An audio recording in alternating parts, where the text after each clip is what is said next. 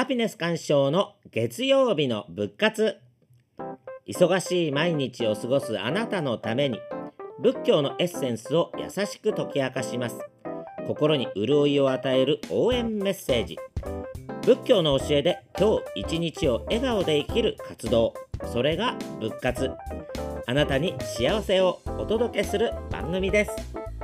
皆さんこんにちは。ハピネス鑑賞です。今月から始まります月曜日の仏活。仏教のことはもちろんのこと。大好きな音楽や旅の思い出。日々の悩み事など。まるっと皆さんにお話をしようと思っております。毎週月曜日週の初めにほんの少し。元気のビタミンを皆さんに送る番組です。第1回スタートは9月の5日月曜日。どうぞお楽しみにしていてください。皆さんの質問お便りもお待ちしておりますそれでは See you soon! ハピネス鑑賞でした。